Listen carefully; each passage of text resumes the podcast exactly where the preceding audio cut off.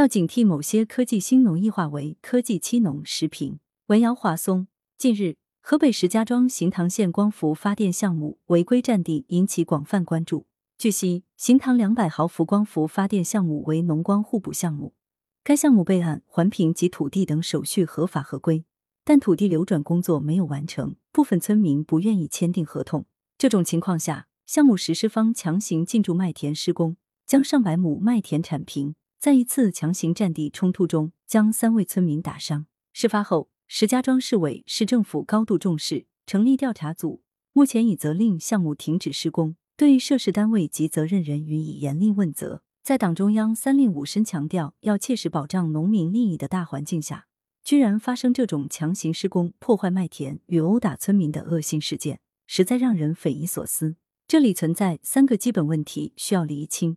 其一，村民的意愿到底重不重要？明知村民不愿意签订土地租赁合同，却置之不理，强行下田施工，这算什么行为呢？地方经济发展固然重要，但是不是就可以此为由忽略甚至无视农民的意愿呢？其二，是否建立了公平与合理的项目收益分成机制？既然是一个开发项目，基于项目全端链条的收支，就应该做到全过程公开与透明。开发商拿了多少项目补贴？有关部门及有关人员有没有收受回扣？项目开发与建设的成本是多少？收益是多少？收益具体如何分成？最重要的是，村民实际拿到手的收益是多少？村民拿到的数额占项目收益总额的比例是多少？其三，农光互补是否名副其实？农民不同意签订合同，很大部分原因在于对项目的发展预期不明朗、不乐观。农光互补听起来很高大上，但在实施了光电项目的田地里，土壤会不会日渐板结？肥力会不会大幅降低？种的农作物最后有多大的收成？种出来的农作物的安全有没有保障？若只是在大路旁或田间地头摆上很多巨幅广告或展板，绘上漂亮的规划、美好的愿景，却没有对当地农民切身利益相关的核心问题做出令人信服的解答。在没有得到村民一致同意的情况下强行实施，于情于理于法都说不过去。行堂光伏事件绝不是个案。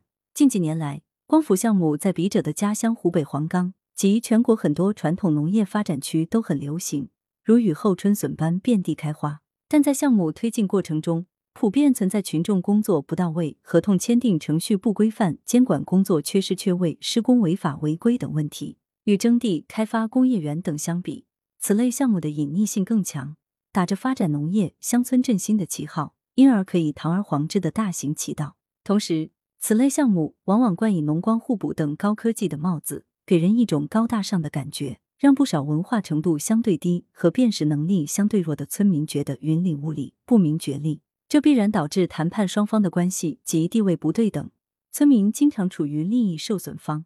人们担心，在乡村振兴背景下。有关方面披着科技下乡、科技兴农的外衣，暗地里干着借地生财的勾当。笔者以为，种种下乡，不管说的多么天花乱坠，都不能背离一条基本原则：突出农民主体地位，把保障农民利益放在第一位。希望有关部门给农村发展光伏项目洗洗澡、照照镜，进行一次系统与全方位的审查，对其中涉嫌违规违法问题加大惩处力度。当政策与法规真正露出牙齿，谁敢随意破坏基本农田，谁敢破坏国家的粮食安全，非法侵占农民利益，谁就要付出惨重代价。